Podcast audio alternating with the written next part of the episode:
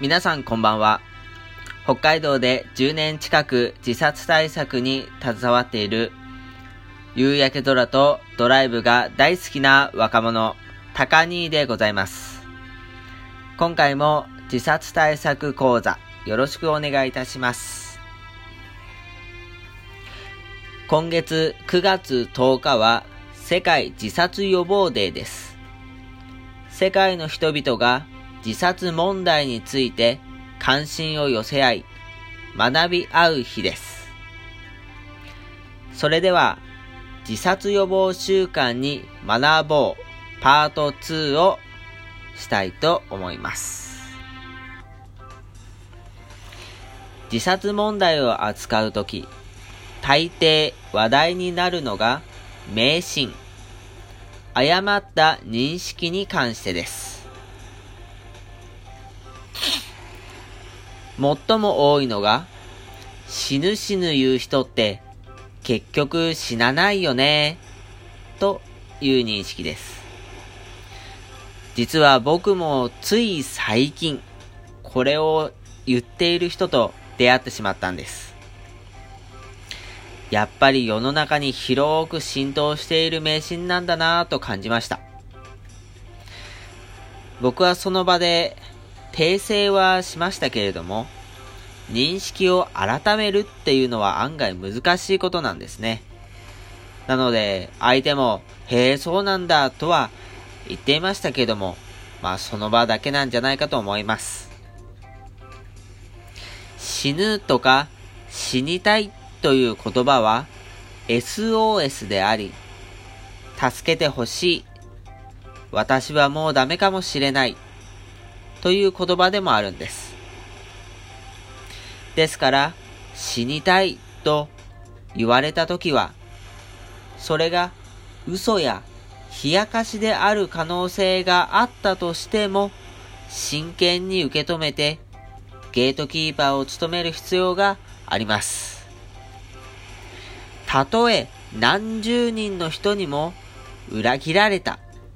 つまり、死にたいとか、私はもう死ぬと自分が言われても、その人が結局死ななかったという結果に終わったとしても、ゲートキーパーを放棄してはなりません。そしてもう一つ。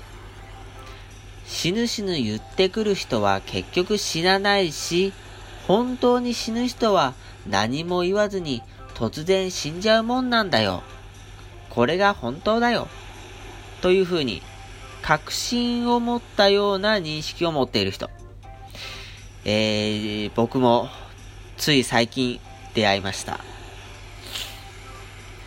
えーと、あなたはこれまで知り合った男性が全員ブリーフを履いていたら、日本中の男性みんながブリーフを履いていると認識しちゃう人なんでしょうか？ね。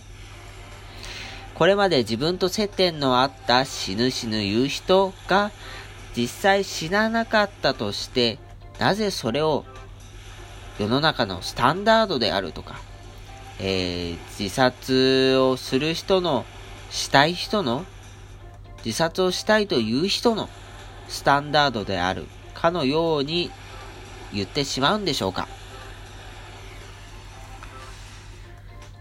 自殺者の多くは誰かに SOS を発しています。実際に死ななかったのは危機一髪で回避できたんです。何を期待しているんですか？死ぬ死ぬ言うなら死ねよ。有言実行しろよ。という圧力に他ならないことを理解していますか？なんだ。ほらね。今日、結局死なないじゃん。ではなくて、ああ、死ななくてよかった。助かってよかった。逆に、いい意味で裏切られたくらいの感覚を持ってほしいと思います。自殺者の中には何も言わずに突然自殺を遂行してしまう人もいます。でも、何にも自殺要因を抱えていなくて、ガチで突然ということは本当に稀なケースです。我々が気づいてあげられていない SOS を本人は発しています。それは言葉とは限りません。行動、思考、態度、様々です。些細な変化に気づける人は身近な存在であっても難しいということが多いんです。大切な人のゲートキーパーになりたいなと考えている人は SOS の発され方や自殺問題に対する認識についても学び始めていただきたいと思っております。それでは今夜はこの辺でご清聴ありがとうございました。